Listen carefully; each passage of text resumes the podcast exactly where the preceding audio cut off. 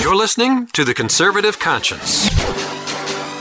In Washington, politicians are full of half truths and hot air. The Conservative Conscience is here to help you cut through the rhetoric and noise and explore the politically right way to think about the issues. You'll dive into one of the most insightful conservative minds in America. Conservative Review senior editor Daniel Horowitz. Using pure common sense and ignoring the groupthink, Daniel breaks down the major issues in Washington. You are now entering The Conservative Conscience. And welcome back to the Conservative Conscience here at Conservative Review's Northern Command, still under construction. Lots going on here. So if you hear some noise, the door coming in and out, you'll know that that work is going towards making this show bigger and better, greater horizons. We really are looking forward to the relaunch, renaming, but it will be the same program that all of you love, just more people will hear the maddening details of how our government is screwing us. And you know what? The more people who hear it, the more people who will demand change. And that's what we're all about here. Now, we left off yesterday, and again, just warning things are a little tenuous, got a lot of construction here. We will try to have a guest on in our next segment later on. A border agent, Sergio Tinoco, back by popular demand. Terrific interview two weeks ago and I felt I had to get him on because I know a lot of you are feeling what I'm feeling. And you're sick and tired of phony re- baloney Republicans who won't shut up about the humanitarian crisis. It's not a humanitarian crisis. It's a border security crisis. To the extent there's a humanitarian crisis, it's for the American citizenry. And it's time that your messaging, your hearings, your legislation, and your operations should reflect that reality and those priorities for the people on behalf of whom you swore an oath to the Constitution. If you want to become a leader for Guatemalans, God bless you, move down there and run for parliament. You are a member of Congress. You do not have the right to do that, period. And I want to get into this narrative today and what's going on here. But first, I just want to mention the fact that I called the shot on the courts. Yesterday, we recorded after the DC district judge so called upheld Trump's uh, asylum policy, and before the San Francisco judge so called put a temporary injunction on it.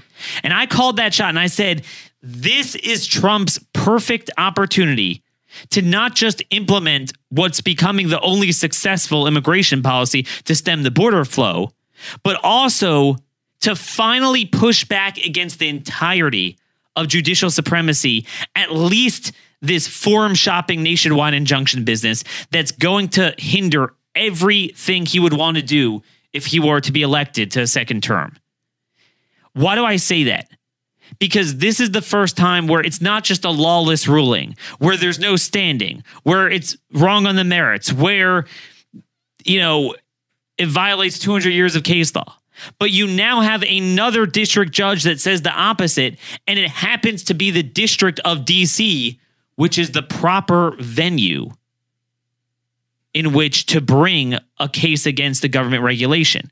San Francisco is neither on the border nor in DC in the jurisdiction of the government, federal government. It's naked for all to see how political it is. Don't play ball with it. Say, I have to enforce the laws, the sovereignty of America. And one other thing you want to go to the Northern District of California? Well, that is the very court, the very court that has said that the president alone can deny entry to anyone, even without 1182F delegated authority from Congress, because it's inherent in his constitu- constitutional authority over foreign affairs. It is a very simple thing. If they give in on this, there is nothing left to the presidency. Because let me tell you, today the House is voting on the budget betrayal. So you gave it on that. What else is left? What else is left? Now, a lot of people are asking, well, Daniel, well, what happens? What does it mean if one judge puts an injunction, one doesn't? Well, if one upholds, doesn't the other ratify? Like I always say, judges don't ratify and they don't veto. It's only a compound. Uh, people are only confounded by this question if you view a court as a vetoing or confirming body. It's not. A court grants relief to a plaintiff. In this case, there are no plaintiffs. The ACLU can't get standing to say, I'm aggrieved because you're not, you know, letting in certain aliens. They can't do that. So there's no relief that the court has the ability to grant. So it's not a matter of, oh, one court upheld and one didn't. They can't grant, there's no relief to be granted. And it's time we learn that. But anyway, I do want to get back to the real humanitarian crisis. As many of you know, I've been working overtime on these endless cases of illegal alien sex offenders, drunk drivers, murderers, killing Americans, raping Americans, child sex offenders every day that nobody in the executive branch, conservative media, Congress will even talk about, hold hearings about. But there's something more. So many of these people are allowed to get back in the country because Border Patrol is not patrolling. That is their job to prevent these people from coming in. Every day you see they successfully, despite only having a few agents left, catch them. But there's so many they don't catch. Why, when the illegal aliens' desires, wants, and needs come into direct conflict with the security of America, why does the latter have to yield to the former? That is the question everyone in the administration, conservative media need to be asking. If by having us babysit, and now they want to do more babysitting, humanitarian, if that's going to allow more sex offenders to come in, and your job is to protect Americans, how are you allowed to do this? That's the philosophical question we all need to be asking. Man, I'm already hoarse because I was yelling at my kids today it was a really rough morning. they just got on my nerves. So this is very difficult for me. I have no voice left because I also I was on the phone all night. So uh, sorry if I'm a little bit hoarse and raspy, sound exasperated. But um, I give the Democrats a lot of credit. The Republican Teletubbies and my colleagues in conservative media completely overtaken by Mueller. Ironically, Democrats aren't. They keep their eyes on the prize. The very committee, House Judiciary, that held the hearing with Mueller yesterday, you'd think they'd be exhausted, right? Nope. Today they're holding another hearing on separation of families. And there's a separate hearing in House Appropriations Subcommittee on Homeland Security with Matt Albence, the acting ICE director, to also just accuse ICE of being Nazis.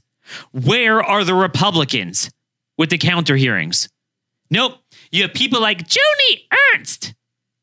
What a Teletubby there.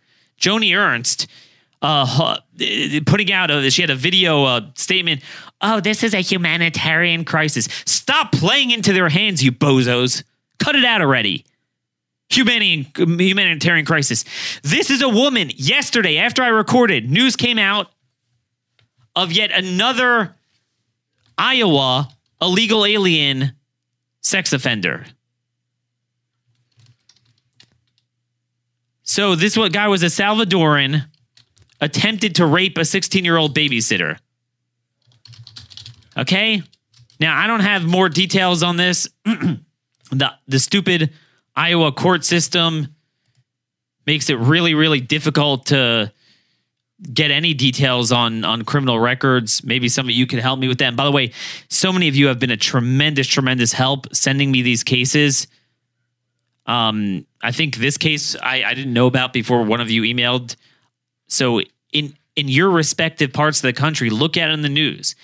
Now, look, it's tough because you know sometimes you'll find a Hispanic sounding name and there's not no more information that gives it away, and it's tough. It's tough for me to get it out of ice. Other times, there's more info but keep it coming. The worst comes to worst, I won't be able to do anything with it. But this needs to be exposed every single day. People that, thanks to our laws not being enforced, are able to remain in this country undetected and commit more crimes. And why are those laws not being enforced? Because the very invaders have more influence on our government and media and culture than we, the American taxpayer, who pays for the rope to hang ourselves, who pays for their hospital stays, who pays for their anchor babies to come and vote us out. How about that?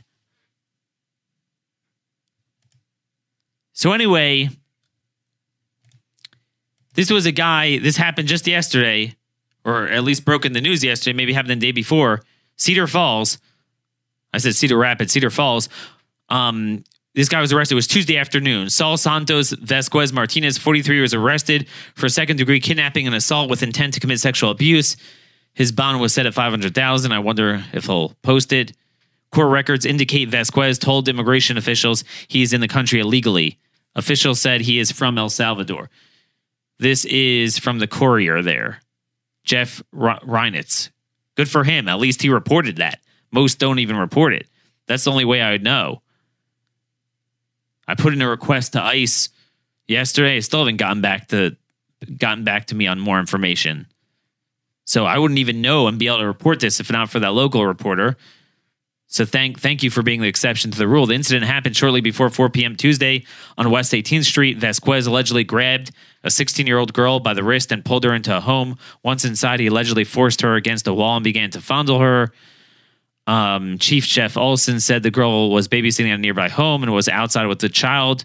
Imagine that babysitting a small child while she was gr- grabbed and dragged into the home. The two did not know each other. So this this girl could very likely actually be an American.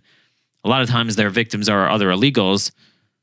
The girl was able to escape in the end, and um, she had scratches on her chest and marks on her arm, but she was able to escape. Thank God. That happened in Iowa. You know what else happened in Iowa last week? A mother and two girls were butchered to death by a previously deported illegal.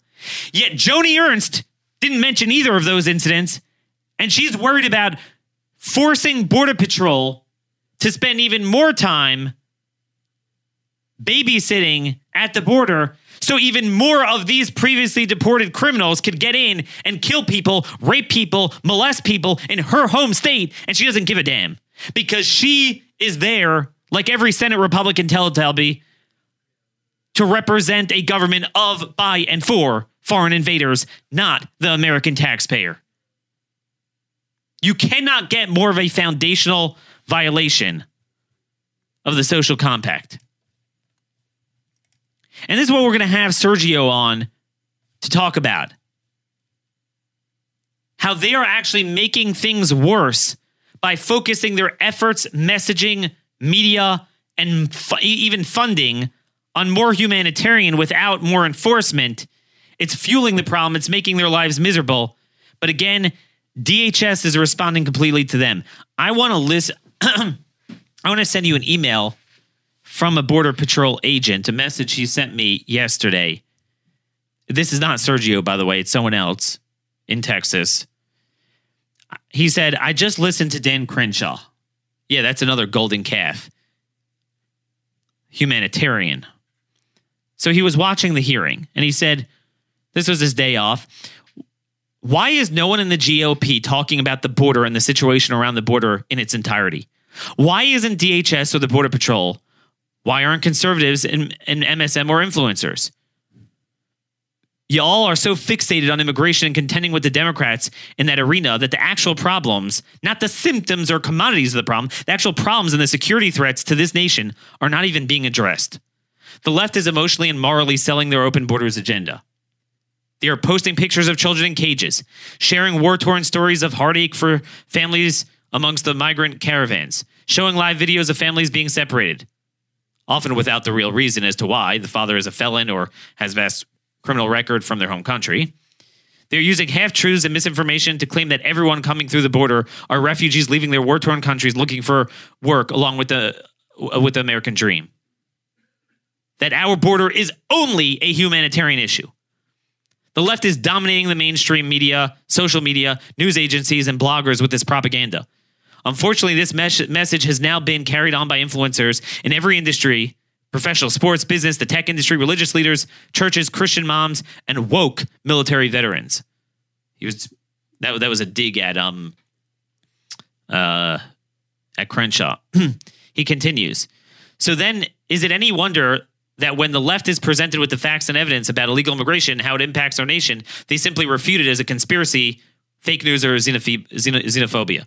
The left is winning the narrative domain. They've influenced and persuaded the majority that the border is only a humanitarian crisis and is filled with good, hardworking families, refugees, and asylum seekers. They have blurred the lines between legal and uh, illegal immigration. So when the president talks of securing the border, the response of many resemble that of Nancy Pelosi's. The women and children at the border are not a security threat; they're a humanitarian challenge. So now, if anyone talks about requesting more funds to secure the border, more agents, better technology, the military, and heaven forbid a wall, they'll be demonized and shunned for being xenophobes, racist, and anti-immigrant. They'll be targeted by rioters, Antifa, and the left, stating that immigrants are not a security threat. By controlling the narrative, the left is leading us to open borders, socialism, and empowering the cartels by influencing the actions and decisions of DHS, the GOP, Congress, public officials, judges, and the gen- general public. And then he goes on to explain our leadership, meaning at Border Patrol, DHS, caters and panders to the socialist left's perception of reality and demands. If you take a look at what is happening on the ground, you will see that CBP leadership is putting all their efforts into solving a problem. It is not border security, it is the humanitarian crisis. Where is our money being sent? Where are all the Border Patrol agents? How many are actually holding the line against cartels? Where is DHS directing all the outside assets? All the help and aid from outside agencies, where are they going? I'll tell you. My station has around 500 total agents, around 70 for day shift, around 90 for swings, and around 80 for midnight shift. The rest are in the rear. We call them house cats or fobbits. Well, with a station of 500, I'm averaging between 9 to 14 on the line for day shift. 9 to 14 agents. They halted the sector's horse patrol detail and made them security at McAllen. They are making our elite and highly trained BORTAC to do the same, do detention security. All the agencies that are helping us are doing detention security, hospital watch, sandwich making, handing out hygiene items and milk, and transportation. I told you that my Army unit was called upon to do the border mission. We are a part of the thousand that Governor Abbott and the Pentagon authorized. My unit, as well as others, report, and he gives a specific date. What is our mission?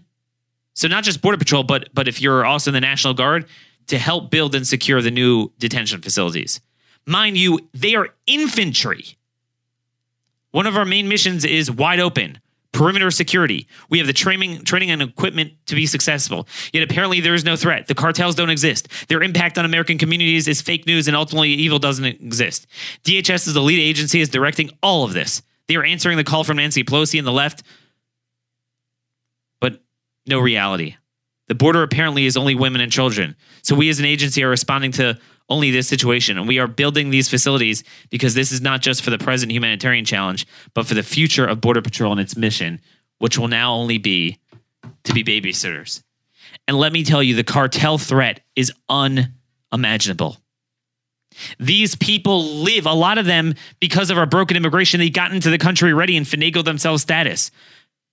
Remember, if you're a cartel leader, you picture kind of a dirtbag sewer rat, and they are at heart, but they're actually, if you're a leader, you're wealthy. They buy themselves eh, property in Texas. They wind up living here. A lot of them are living in in Starr and Hidalgo counties in the Rio Grande Valley. They're living there. They're directing their operations from our soil. They have their scouts on our soil, 70 miles into our soil. We have our military flung out overseas while the cartels are controlling 70 miles into our territory.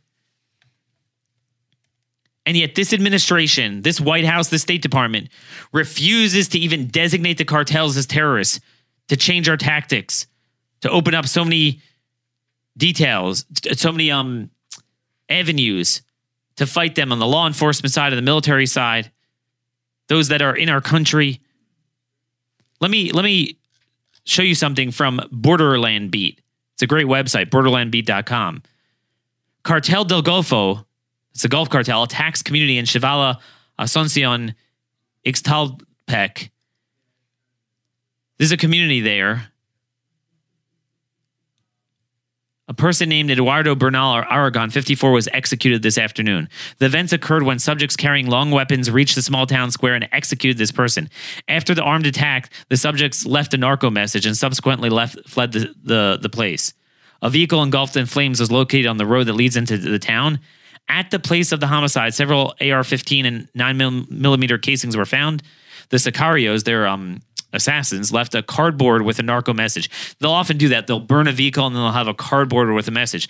The message read as follows This is for El Burro Pollito and his people.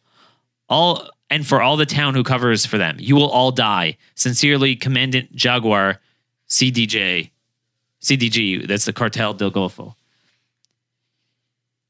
These aren't just like drug criminal organizations that want to earn a buck. They are trying to control territory and entire, not not even targeted, entire towns and terrorize. That is literally the the, the statutory definition of terrorism. And like, Daniel, they're not terrorists. I know you don't like them, but they're not terrorists. You could take your humanitarian rhetoric and shove it up your ass. So before I blow a gasket, I want to get to the next segment, get to our guest. I do want to note that as I'm recording, it turns out the administration, the White House, did put out an official statement on the court ruling. And look, they were a little bit more aggressive rhetorically than they usually are, but they ended off by saying we'll explore our, all of our options. Um, now, I know some of you uh, message me on Twitter. Well, that doesn't mean they're giving in this is my warning to you guys. It's precisely at that moment when they're they're being wishy-washy, which is when Trump's base needs to stand up and say, "Mr. President, you don't have to take this garbage. Here's what you need to do. Don't wait until it becomes a full-blown capitulation." All right, back to our guest. So, Americans don't matter. We have a government of by and for illegal immigrants. The entirety of the legislative agenda, the hearings are all about humanitarian crisis, humanitarian, humanitarian, humanitarian. I figured who better to bring on than Sergio Tinoco, a supervisor, Border Patrol agent, literally on the line in the Rio Grande Valley, the hardest hit area. Um, lots of experience in Border Patrol. He was in the military beforehand. Um, he is a true, his family is really a true immigrant story. Um, these are the sorts of immigrant families we need to be celebrating that become Border Patrol. And, and, and you know what? People left places like Mexico. I just want to say this. They left places like Mexico and Guatemala because there's no rule of law. So to have illegals come in and then turn our law enforcement officers into demons and prevent us from enforcing our laws like a banana republic does nobody good. But I digress. Sergio, we got such good feedback last time. I said I had to have you on. I know you're very busy. Your house was flooded and everything, so I'm not going to keep you as long. But thanks for joining us again today on the Conservative Conscience. Oh, don't worry about that, Daniel. It's my pleasure to be here with you. Sure. So I, I want to just cut right to the chase. One of the things I want you to explain to our audience we have a lot of congressional staff that listen to the show, members of Congress, uh, people in the administration no one seems to get this point. Could you explain how, when we focused the entire border narrative on a humanitarian crisis for the illegal immigrants themselves, rather than on a national security problem for Americans where you have previously deported criminals and the tens of thousands coming in that you can't get because you're dealing with the humanitarian situation. The cartels, I mean, living on both sides of the border, the Halcones, the scouts, doing all sorts of stuff. You can't combat that as a result. And could you explain how when we give funding for more humanitarian processes without the commensurate funding and policies and backing on the enforcement, it's actually worse than nothing. It actually makes things worse. Definitely, Daniel. So our, immigra- our immigration process is it's a system of systems, right, or a process of processes, I guess I should say. Uh, being uh, in Border Patrol and us running the border security mission, uh, this humanitarian mission that we now have has taken priority. Now, of course, we've heard uh, chiefs up at DC and, and congressional hearings saying that we're down to 30 or 40% of manpower, Border Patrol manpower at the actual border, right? Because of this humanitarian mission. And then, of course, we've seen all these images and photos since early April, which CBP released. I want to remind your public early April and early May, CBP released a bunch of images and footage of our facilities, the Border Patrol facilities, which are made strictly for processing these immigrants, were overcrowded and overwhelmed. So much so that we had to erect military style tents in our own parking lots to try and deal and house the, the, the influx that we were just were just dealing with. Why why did that take place? And so here's the process. As a border patrol agent, I apprehend an illegal a person that entered the country illegally.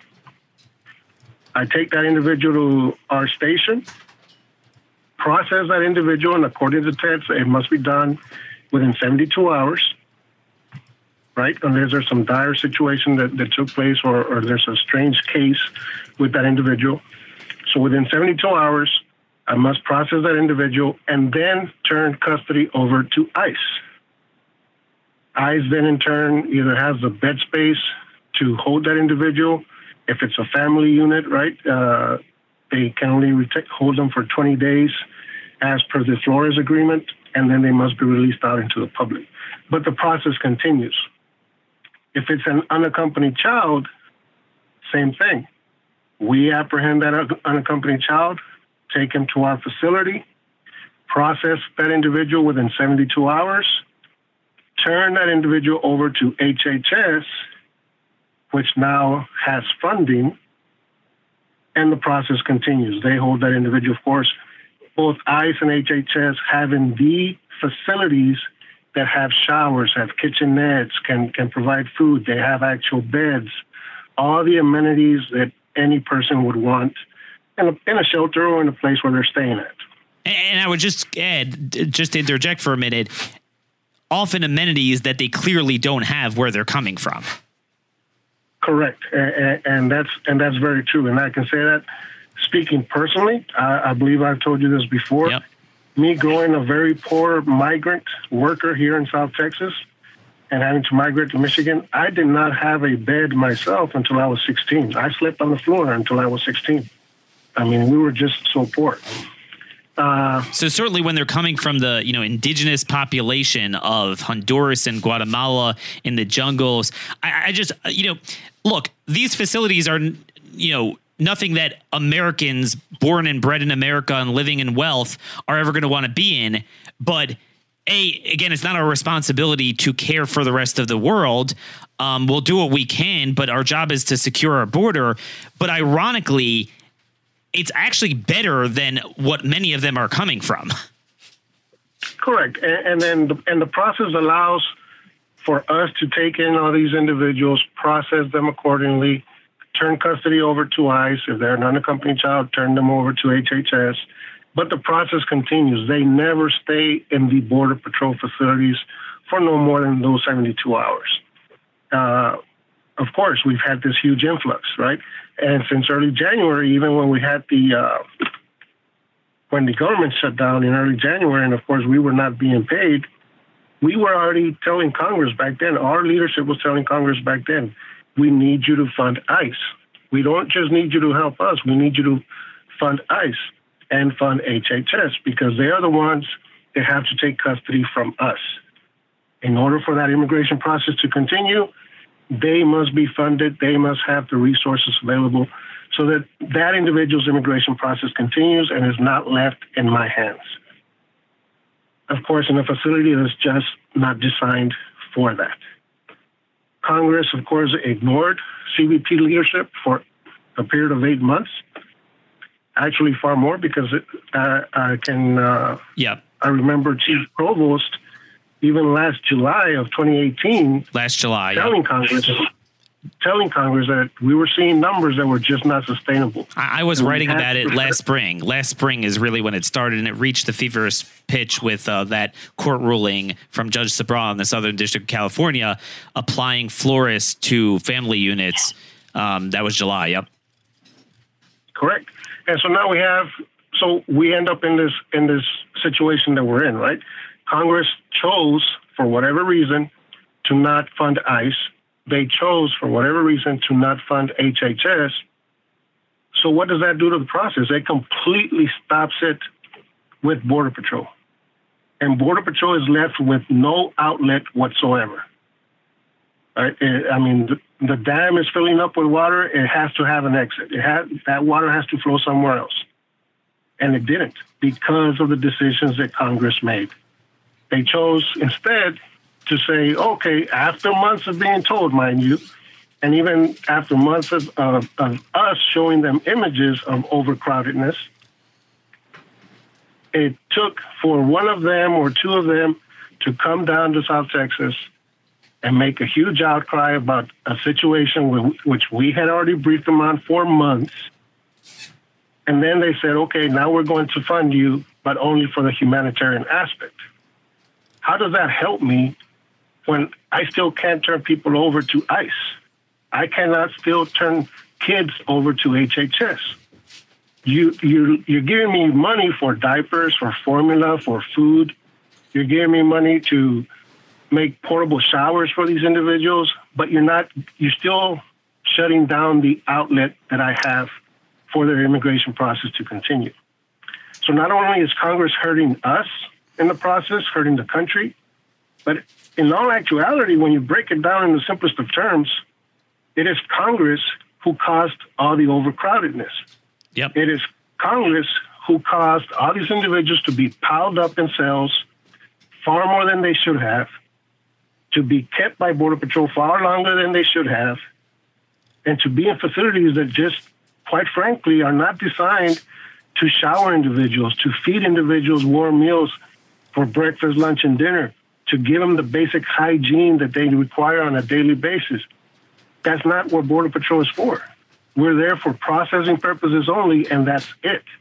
And really, so, ideally, for holding the line on the cartels and the you know 19,000 criminal aliens caught this year with convictions in the US certainly all the ones that you're not able to get as a result of this so just to make it clear for our listeners what you're saying is that when they go and say oh ICE they're a bunch of um, you know thugs we don't want to you know, we're not not a dime for ICE.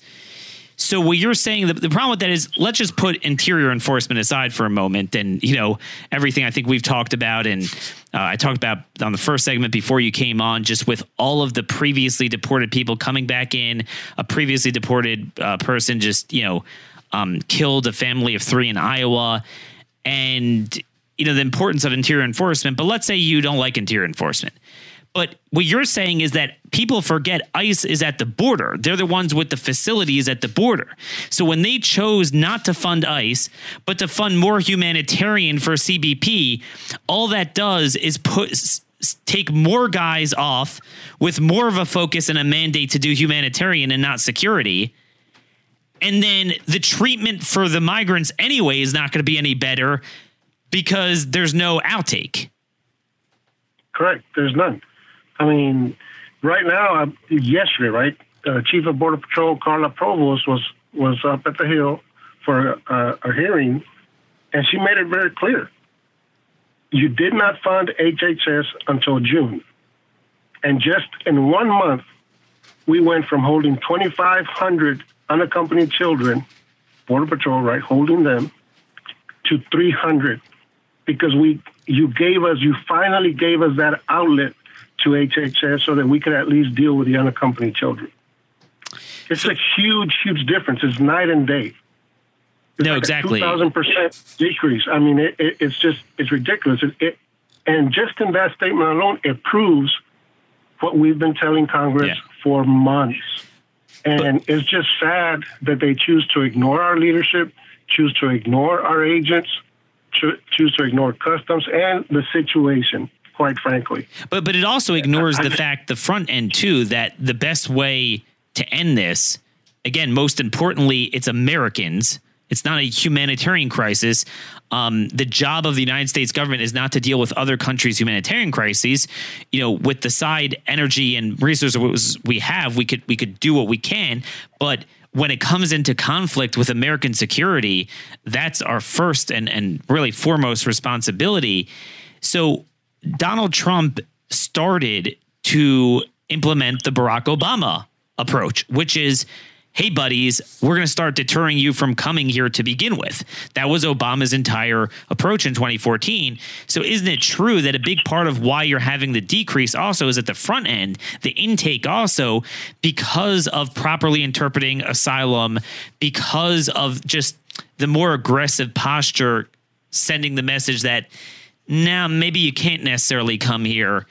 Isn't it true that while the numbers are still bad, it it's off the peak for May, right? That is correct, Daniel. But but it's twofold, right? So we can say that for the month of June, our numbers went down, they slightly. For the month of July, I can probably say that the same is going to take place. But we can't ignore the fact that we've been already saying for several months, our leadership has been saying for several months, that we only have 30 to 40% of our manpower doing the border security mission. So that's at least at a minimum, right? Let's go with a 40%. At a minimum, 60% of Border Patrol agents, our manpower, are not doing the border security mission. Of course, we're going to have less apprehensions because now the the larger number of apprehensions are just going to be those that give up to us, which are the family units and unaccompanied children, because we don't have, quite frankly, the manpower to be out patrolling the rest of the border to ensure that the criminals are not getting by us. But and, now, it, I mean, forty percent of our border yeah. is open. And like you're saying, if, you, if you're telling me you have what eight to twelve or so agents per sixty miles, Correct. I mean, in, in, your area.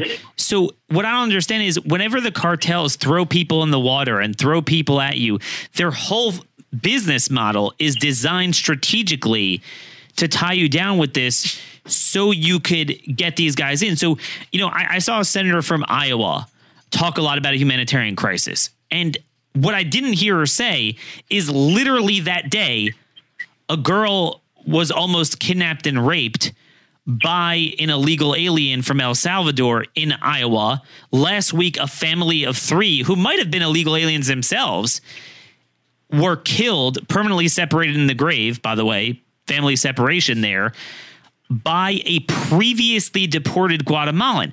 And I was saying, she should be up there giving a speech and saying, wait a minute, every state is now a border state because ICE, by my calculation, has deported 1.8 million criminal aliens over the last 10 to 12 years.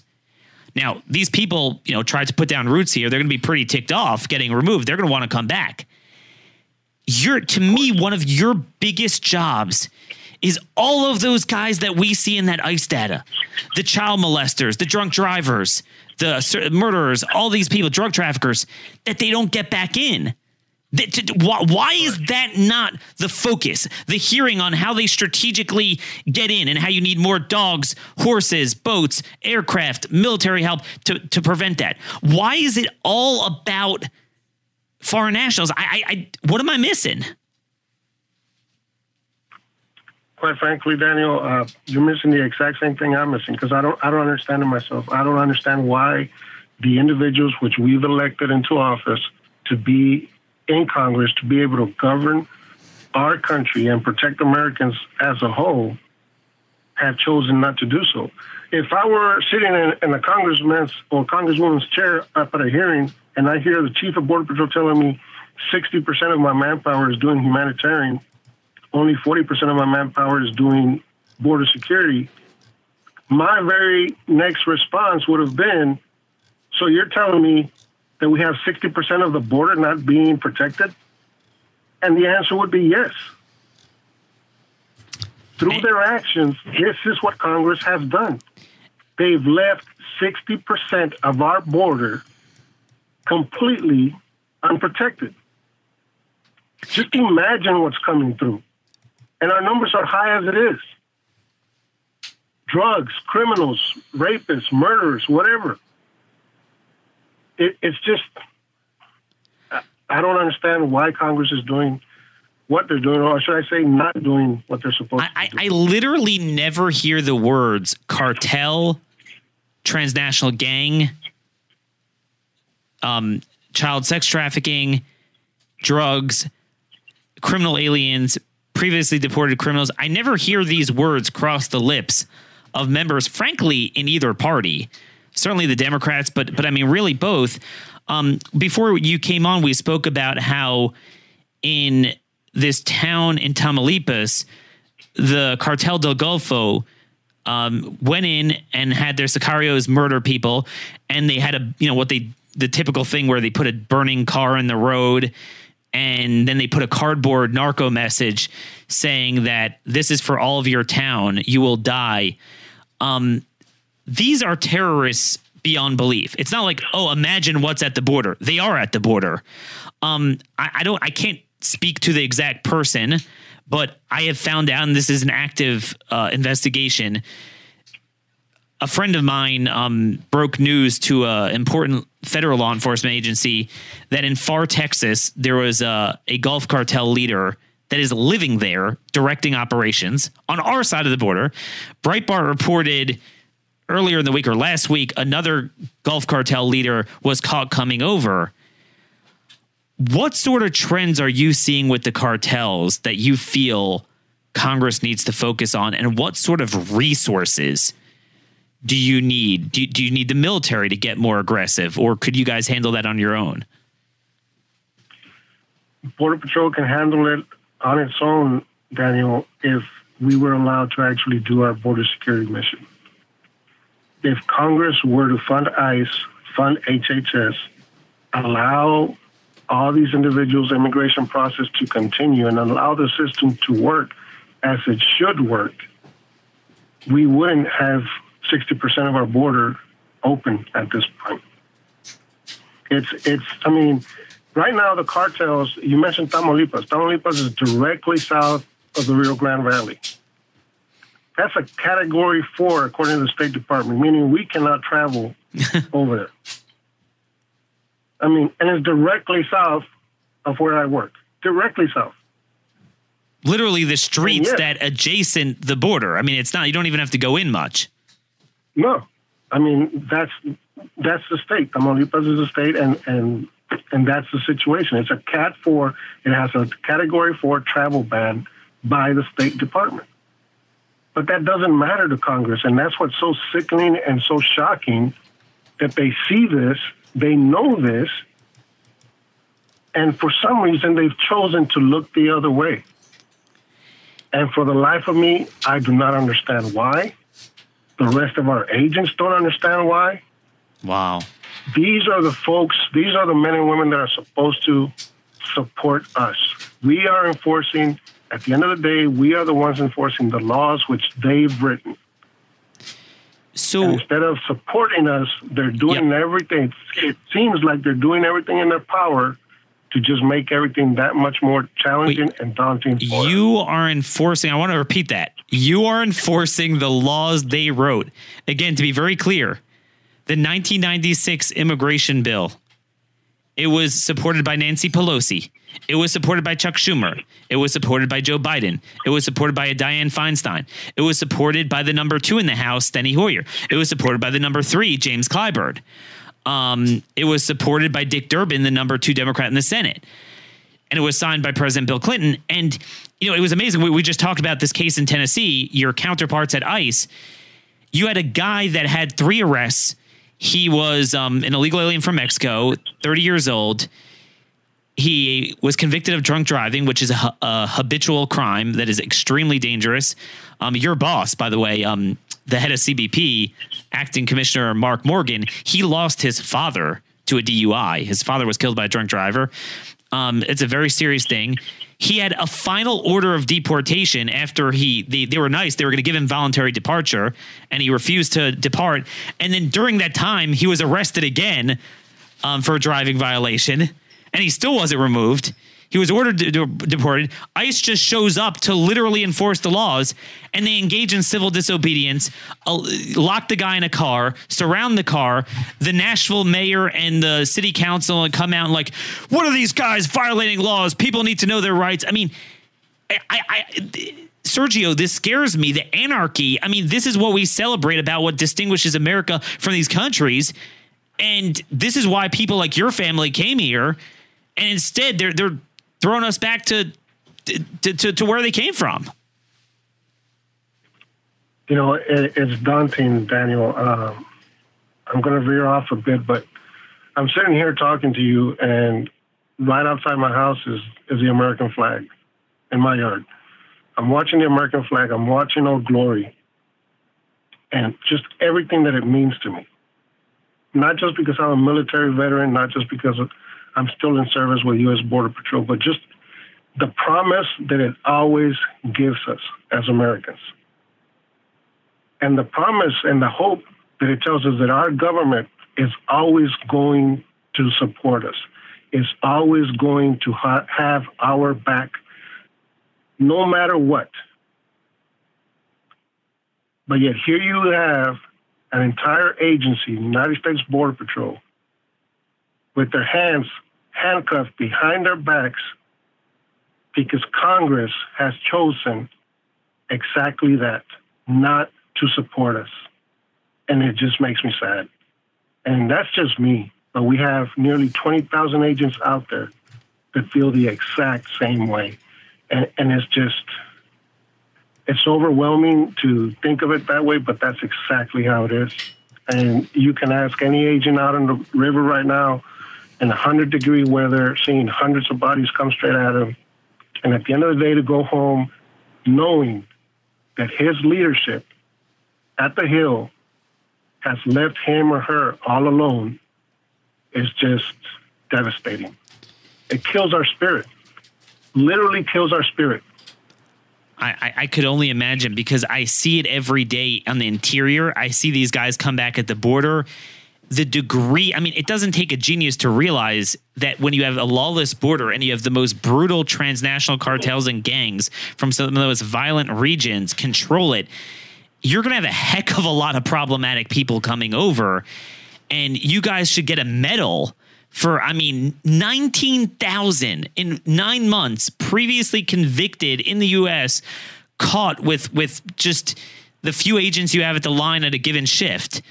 Um, and then all the ones that you know are getting let out. Could you um speak to this point? I don't know if you could talk to it, but um, I hear from agents that the focus on the detention centers rather than on the line is so pronounced that in areas of the RGV they are now taking off horse patrol and BORTAC, very highly trained BORTACs trained by by the Delta Force. They they need to be dealing with the cartels, dealing with the the dangerous criminals, and instead they're kind of doing perimeter around the facilities well, we've we've had to take so much of our manpower off of the line for this this this humanitarian mission. They keep giving us facility after facility because we keep saying that we're overcrowded and overwhelmed, but yet they tell us, okay, here's a new facility, go ahead and man it, go ahead and operate it. So now I'm having to pull, of course, I'm having to pull agents from from the river, from any specialty unit that I possibly can to be able to man these other facilities.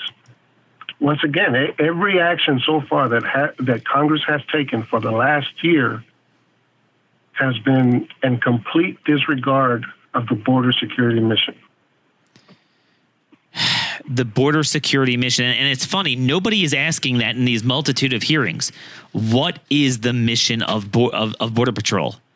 And, and and the reason why they don't want to ask that is because they would sound foolish if they said uh, to um, care for illegal immigrants. Uh, well, no, it's actually to prevent them from coming, and certainly the more dangerous ones. Now, look, you know, if someone's in trouble and they need help, you know, we're all we're, we're pro life and we'll we'll try to help as much as we can, but that can't be made as a policy that you're going to fuel that. You got to deter that um, in the long run to ensure that you don't have the problem. And, and to me, if you solve the security problem and you focus on it, guess what? You don't have you don't have illegal immigrants coming here because they know that we're not going to tolerate that.